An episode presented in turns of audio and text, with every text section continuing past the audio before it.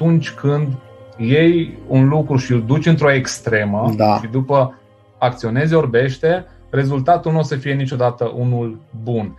Și de aceea că vorbim de, de inteligență umană și artificială, cred că inteligența și principala trăsătură a inteligenței este abilitatea de a realiza o comuniune mutually beneficial, ca să zic așa.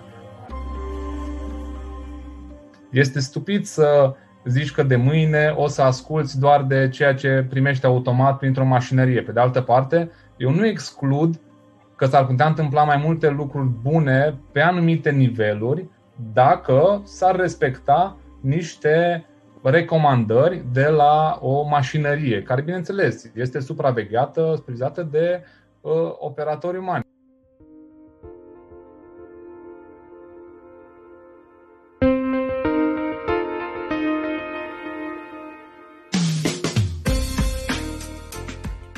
Salut! Ne bucurăm că ne asculți! Oare și tu simți că unele expresii nu sunt folosite corect în limbajul de zi de zi? Ce înseamnă de fapt supremația legii, independența justiției, ori chiar statul de drept? Rule of Law Rules este un podcast în care discutăm despre aceste subiecte și aceste simțăminte într-o notă informală cu oameni de la care avem ce învăța. Rule of Law Rules este produs de Fundația Conrad Adenauer prin programul Statul de Drept Europa de Sud-Est.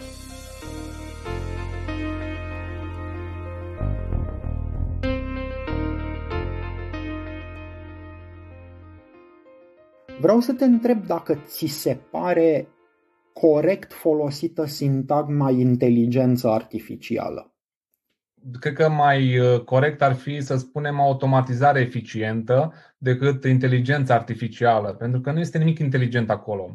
Acolo sunt doar un set de algoritmi pe care anumiți programatori îl aplică la anumite modele în funcție de anumite date. Există un input și există un output și ce se întâmplă acolo la mijloc sunt de fapt acei algoritmi pe care developerii îi creează. Și aici, de exemplu, că ai, ai pomenit de, de consultarea UE referitor la reglementarea AI-ului. M-am uitat peste ea, mi s-a părut un pic împrăștiată. Știu că în, în consultarea publică am transmis și eu personal o, un mic document acolo în care le-am sugerat niște lucruri nu știu dacă se va întâmpla ceva sau nu, dar um, din nou, um, mi se pare foarte important să, când analizăm un subiect de acest gen, chiar să-l tratăm cu toată seriozitatea, ceea ce acum la nivelul UE nu se întâmplă asta. Ei au făcut o consultare publică, uh, există un panel de experți, există o alianță parcă informală, dar nu există ceva cu adevărat momentan, nu știu, un go-to person oficial la nivel de UE care să zică niște lucruri, care să, să fie competent. Ai doar niște aleși, probabil, care o să voteze o reglementare în funcție de ce zic diversi uh, specialiști, dar nu există acel filtru pe care mi se pare că un legiuitor ar trebui să-l aibă față de ce zic specialiștii da. versus de ce ar trebui să fac eu ca ales, uh, gândindu-mă la interesele întregului uh, continent, a Uniunii. Asta nu cred că există, pentru că dacă ar exista, și-ar fi dat seama că sunt foarte multe în urma Chinei, Statelor Unite. UE acum este un consumator de, să rămânem la terminologia AI, deși mai bună este AE, da? este un uh, consumator, indiferent că vorbim de, tot am vorbit de TikTok și de algoritmul lor de așa. Da. Fie că vorbim de, nu știu, Facebook, Google, deci absolut tot Uh, dacă stai să te gândești, 99% uh, sunt lucruri venite din afară. Ori tu nu poți să rămâi doar omul cu pixul, să reglementezi ceva ce tu nu știi cum a evoluat, care au fost condițiile care au permis crearea unei companii de genul Google, care au fost uh, lucrurile care au, care au dus la crearea Google-ului așa cum este. Dacă nu mă înșel, a fost o, un caz foarte mare când au cumpărat double click sau nu știu, oricum cel mai mare competitor al lor din Uniune, acum vreo 10-15 ani l-au cumpărat și practic de atunci au devenit uh, și ei uh, acel uh, mamut. Poate acolo trebuia un pic mai multă atenție. Știi? Adică sunt uh, niște, niște lucruri pe care Uniunea nu le știe, nu are cum să le știe pentru că da. nu există condițiile, dar problema este că nici nu încearcă să creeze condițiile, știi? Nu încearcă să facă, nu știu, un regulatory sandbox da? pentru startup-uri ca să dezvolte uh, anumite uh, platforme. Cred că dacă stăm să comparăm reglementările legale care s-ar aplica unui startup în prima zi în România versus un startup în China sau în uh, state, păi, ți-ai dat seama că n-ai cum, ești uh, set up for failure, știi? Adică sunt, e atâta birocrație încât nu-ți permiți să faci o, o companie viabilă. În, în, uh, bine, mai sunt acum, au început să apară în Germania, adică au început să se dezvolte uh, ecosistemul de startup-uri, dar foarte greu și cu foarte mare întârziere. Și aici cred că acea consultare și lucrurile pe care le discută cei din comisie, la fel, nu sunt uh, to the point din punctul meu de vedere. Reglementează chestii și discută despre chestii pe care le-au făcut alții, fără să. Uite, și îți dau un exemplu, chiar l-am inclus în recomandare. Ar trebui să existe foarte clar o, o clauză, o prevedere, care să, un principiu care să spună, băi, nu putem să intrăm în orice fel de, sau să acceptăm un, un AI sau să intrăm în discuții pe orice proiect de AI, atâta timp cât uh, nu se garantează respectul valorilor europene, așa cum sunt definite în Uniune. Și aici vorbim din nou de pericole, facial recognition, da? Ține minte exemplu din Marea Britanie cu nenea care și-a luat uh, acum câțiva ani o amendă de câteva sute de lire, că a trecut pe lângă o cabină din aceea a poliției de test cu facial recognition și și-a acoperit fața. Nu a vrut el să fie identificat și a primit o amendă.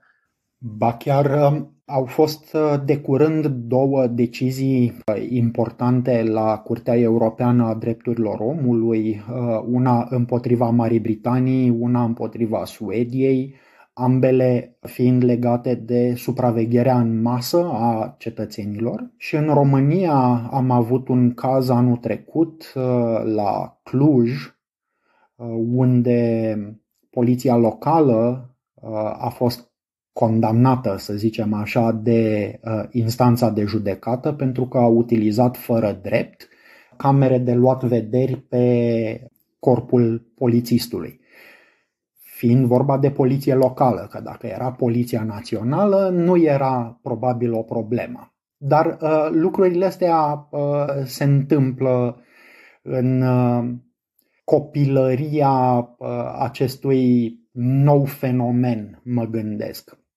Însă cred că un lucru e important aici, uh, l-ai uh, subliniat tu la început, că nu e vorba cu adevărat acolo de vreo inteligență, în sensul de conștiință.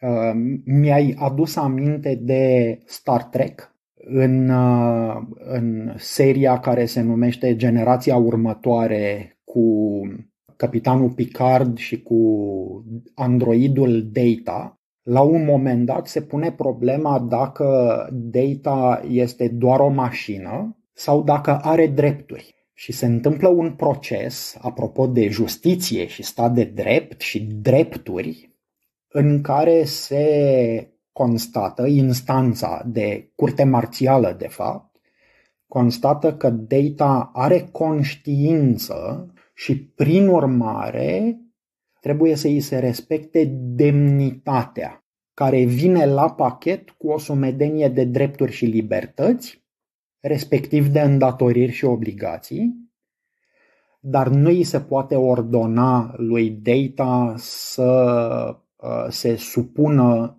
unor experimente pentru că nu este o mașină.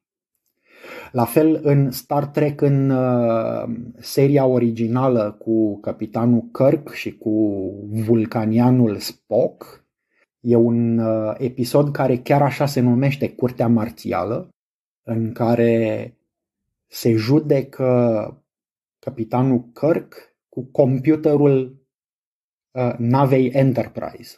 Și se descoperă că nava, computerul navei avea o defecțiune și că prin urmare nu îi poți da unei mașini atribute umane ci trebuie deciziile să rămână de fapt, să fie luate de oameni.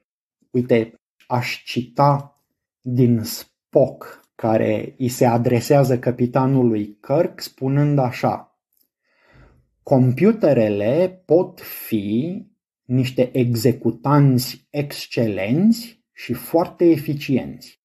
Dar eu nu doresc să servesc sub comanda unui computer. Spock, Volcanianul, logic până la capăt, fără emoții, ajunge să ne spună că nu e ok să servești, să, să stai în subordinea unui computer. Cred că trăsătura, nu știu, principală din cele două exemple este, aș spune eu, extrema. Sunt, vorbim de extreme. Și când vorbim în prima parte uh, de conștiință sau că vorbim de a acționa la ordinele unui robot, unei mașinării orbește, același lucru se poate întâmpla și între doi oameni când uh, se primesc niște ordine care clar nu se supun sau încalcă niște valori și totuși sunt executate orbește. Și ținem minte istoria și ținem minte foarte multe lucruri.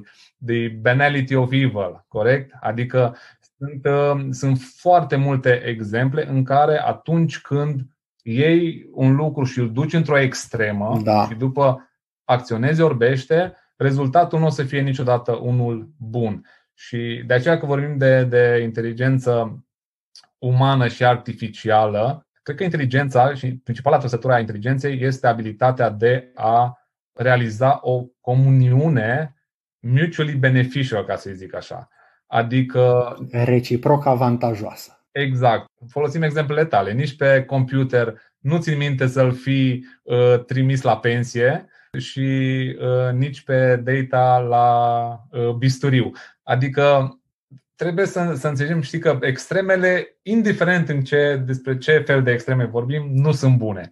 Și atunci, asta este, știi, faci un, uh, un compromis, nimeni nu știe tot. Și încerci să-ți dai seama, ca și în exemplu cu calculatorul. Este stupid să zici că de mâine o să asculți doar de ceea ce primești automat printr-o mașinărie. Pe de altă parte, eu nu exclud că s-ar putea întâmpla mai multe lucruri bune pe anumite niveluri dacă s-ar respecta niște recomandări de la o mașinărie, care, bineînțeles, este supravegheată, supervizată de uh, operatori umani. Adică asta suntem departe de momentul în care chiar va exista ceva similar lui data, în care să în care să, să poți să te aștepți la o mașinărie că funcționează fără supraveghere umană.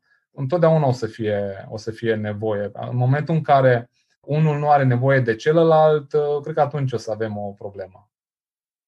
Acum, um, dăm voie să uh, fac un pas, ca să zic așa, peste graniță și nu doar de la granița de legal tech și AI și lucrurile pe care le-am discutat până acum, dar și la granița fizică a României, pentru că tu te-ai născut și ai crescut în Ucraina.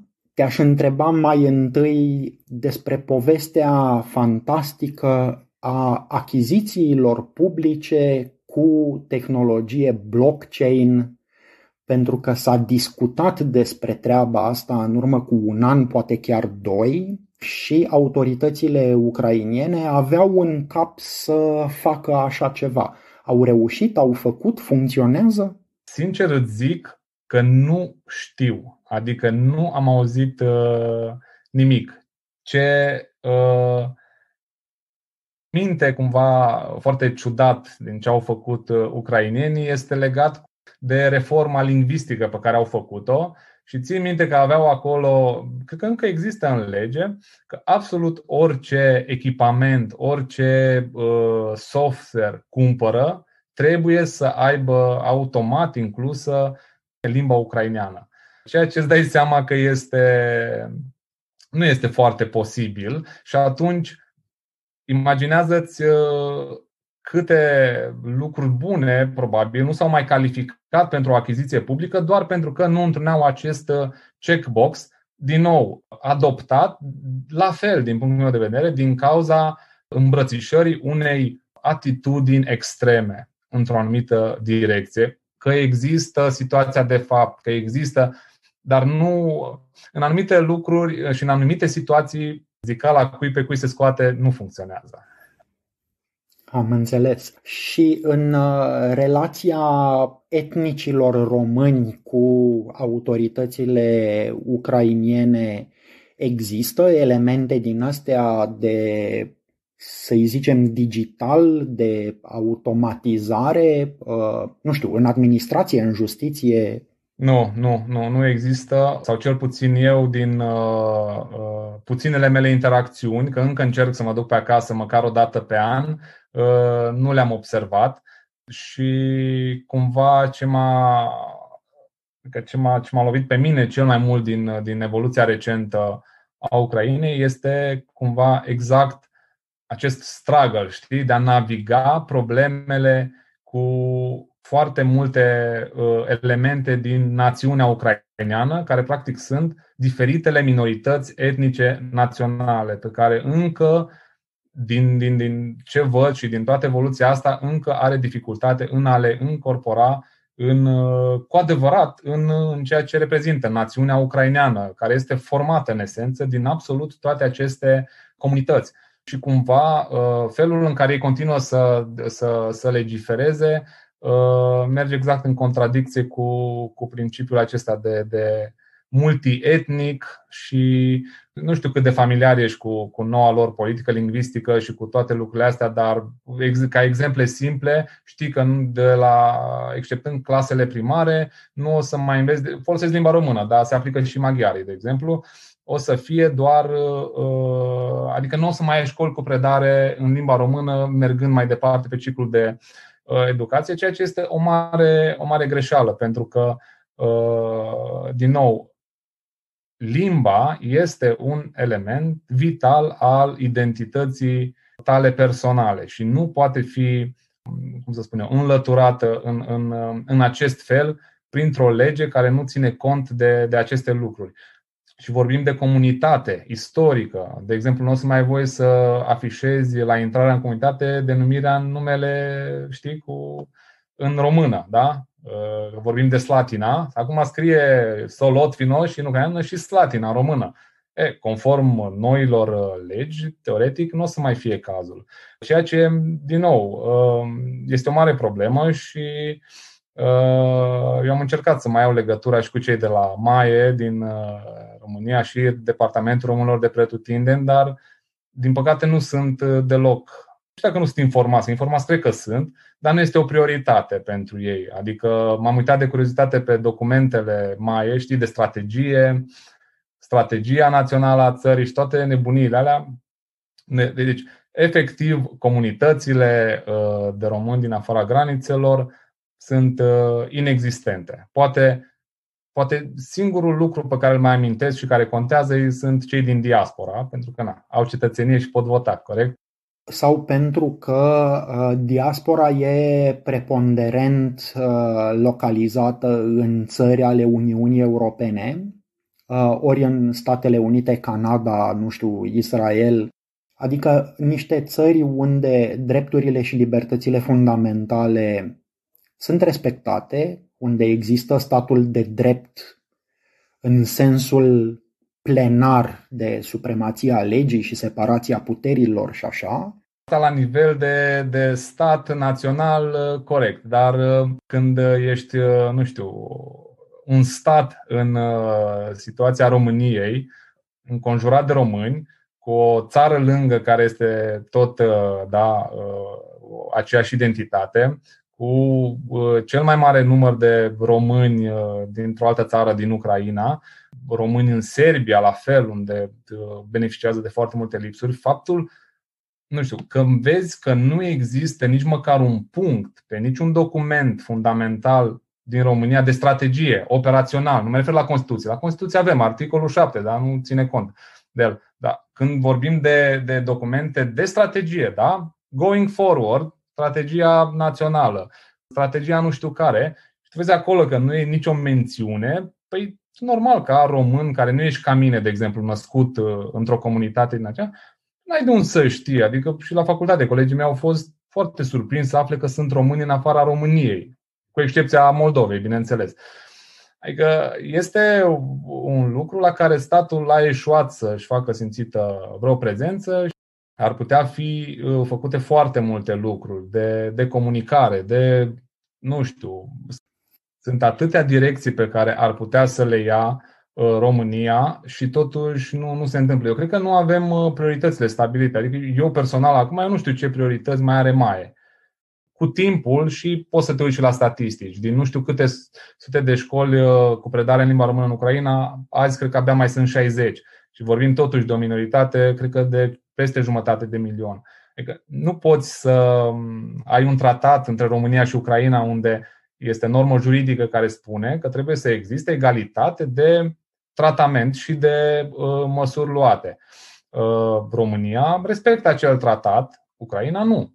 Că dacă l-ar respecta, am avea aceleași lucruri pe care le au cetățenii români de etnie ucraineană din România, l-ar avea și românii în Ucraina. Dar, din nou, e o chestie de, de strategie, e o chestie de muncă care nu se face și uh, tu mai ai, ai mai văzut cum se întâmplă lucrurile și nu știu ce, să, nu, nu știu ce poate să pună pe agenda uh, uh, decidenților, uh, nu știu, această problemă. Nu știu, uh, pentru că nu prea mă ocup eu de partea de, să zicem, relații internaționale. Mă gândesc însă că, apropiindu-ne de, de finalul întâlnirii noastre, cred că aici e un pic de cheie de interpretare, că dacă lucrurile s-ar face printr-o formă de sisteme automatizate, pe bază de algoritmi uh, matematici, logici, interpretabili, ar fi foarte greu să discriminezi.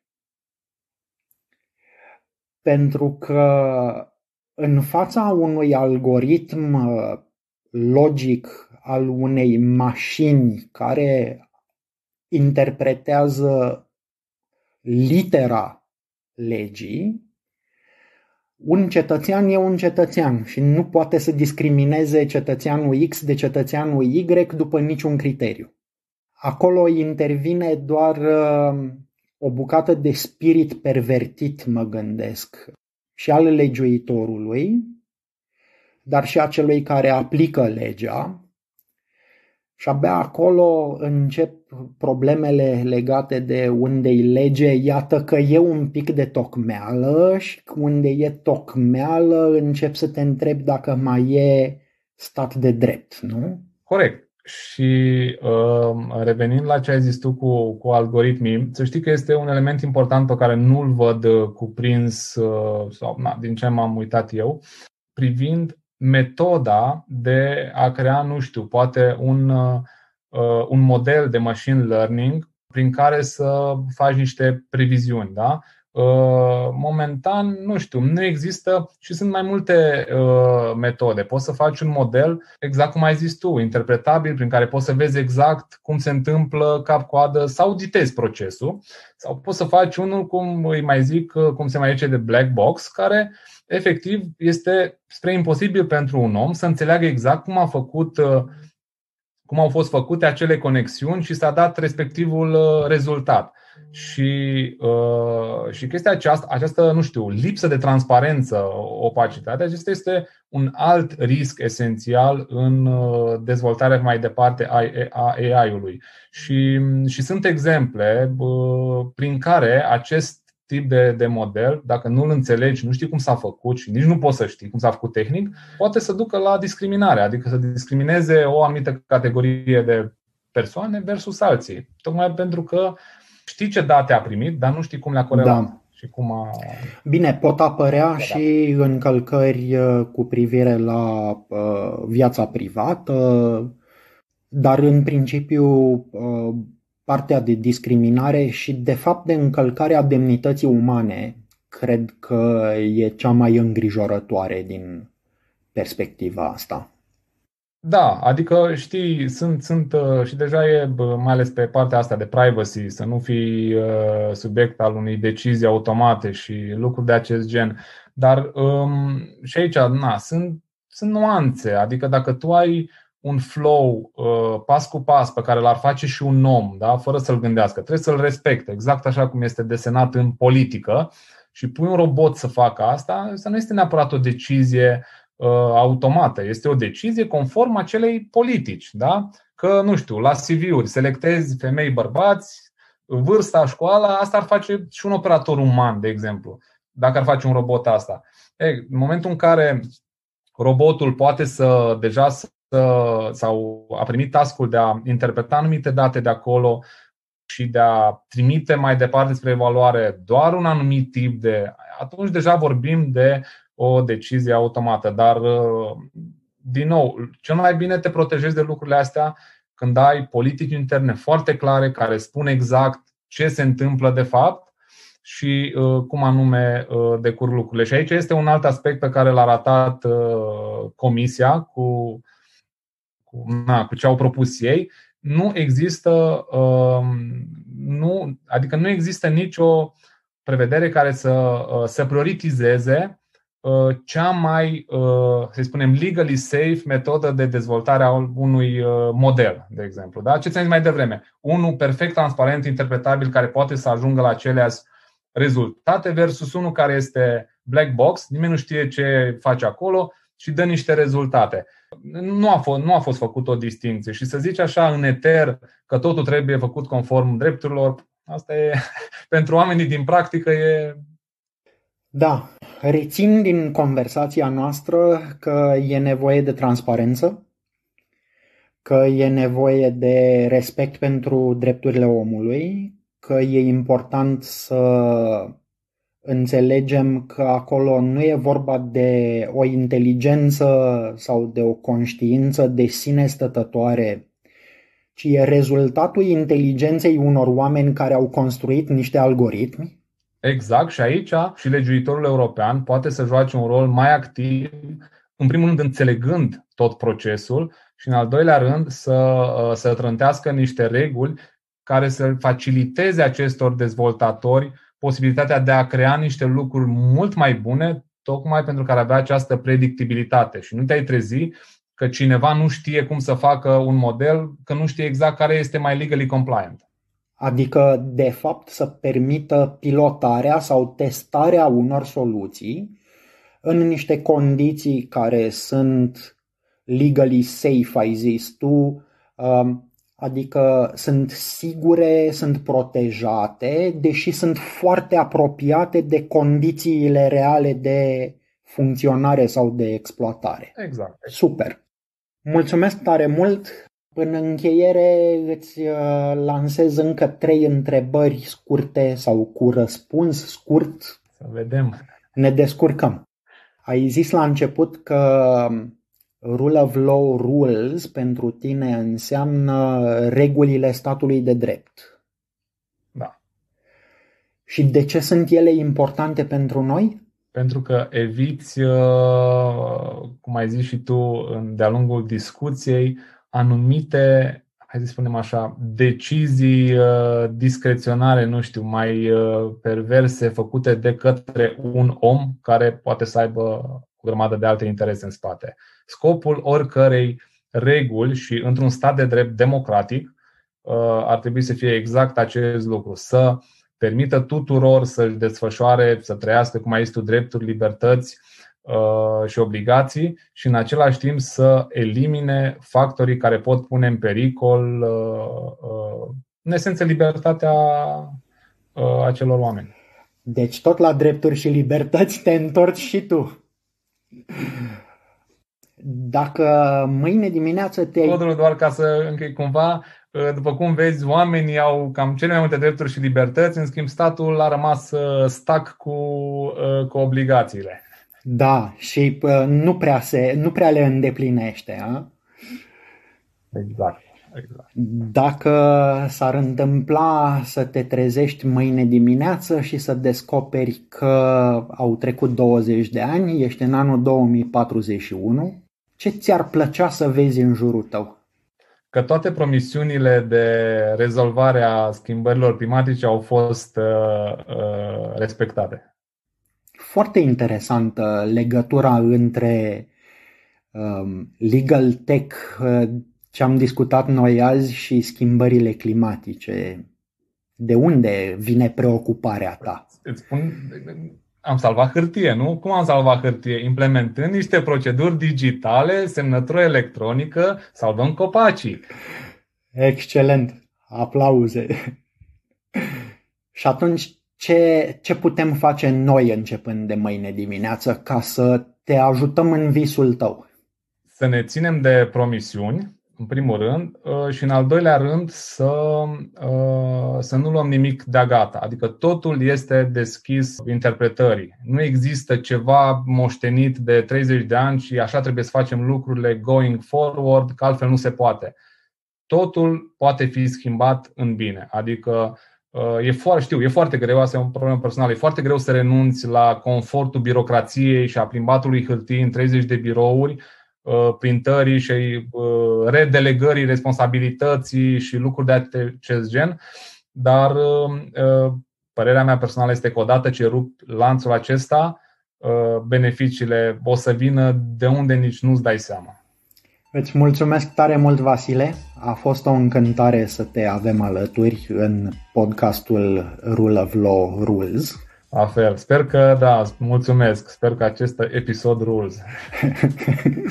Așa sper și eu. Mulțumesc încă o dată. În uh, episodul următor uh, vom discuta despre situația femeilor și a copiilor în relația cu statul de drept, alături de Dana Dennis Smith din Marea Britanie foarte mulți băieți vorbesc despre mamele lor sau despre femei din viața lor ca model, dar nu neapărat în spațiu public. Nu au fost multe femei în jur, dar să spună, uite, ea a fost inspirația mea, am devenit cal pe urmele lui uh, ei. Foarte, foarte mult se, se respinge în cazul uh, femeilor în cadrul politic, de exemplu Margaret Thatcher, li se respinge um, moștenirea, ca să zic așa. Foarte ma- și femeile și bărbații spun, a, nu vreau să fiu ca ea. Dar toată lumea vrea să fie ca Churchill sau ca, mă rog, alți mari oameni de stat. Um, deci e, este pentru mine foarte important ca poveștile astea despre femei și viețile acestor femei să fie cunoscute și să fie um, să inspire și băieții și femeile în aceeași măsură, nu doar uh, nu doar pentru fete, ca să zic așa. Dar proiectul pentru educația copilor pentru mine a fost uh, important ca un proiect de um, cetățenie, ca să zic așa.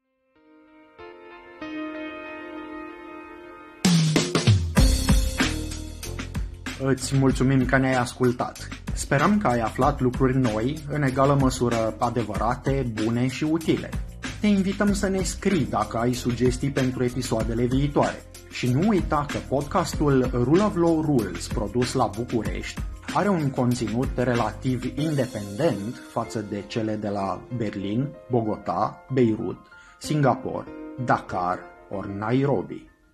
Conținutul podcastului Rule of Law Rules nu reprezintă în mod necesar poziția oficială a programului Statul de Drept Europa de Sud-Est, ori a Fundației Conrad Adenauer, iar opiniile exprimate în acest podcast nu pot fi interpretate drept consultanță ori asistență juridică.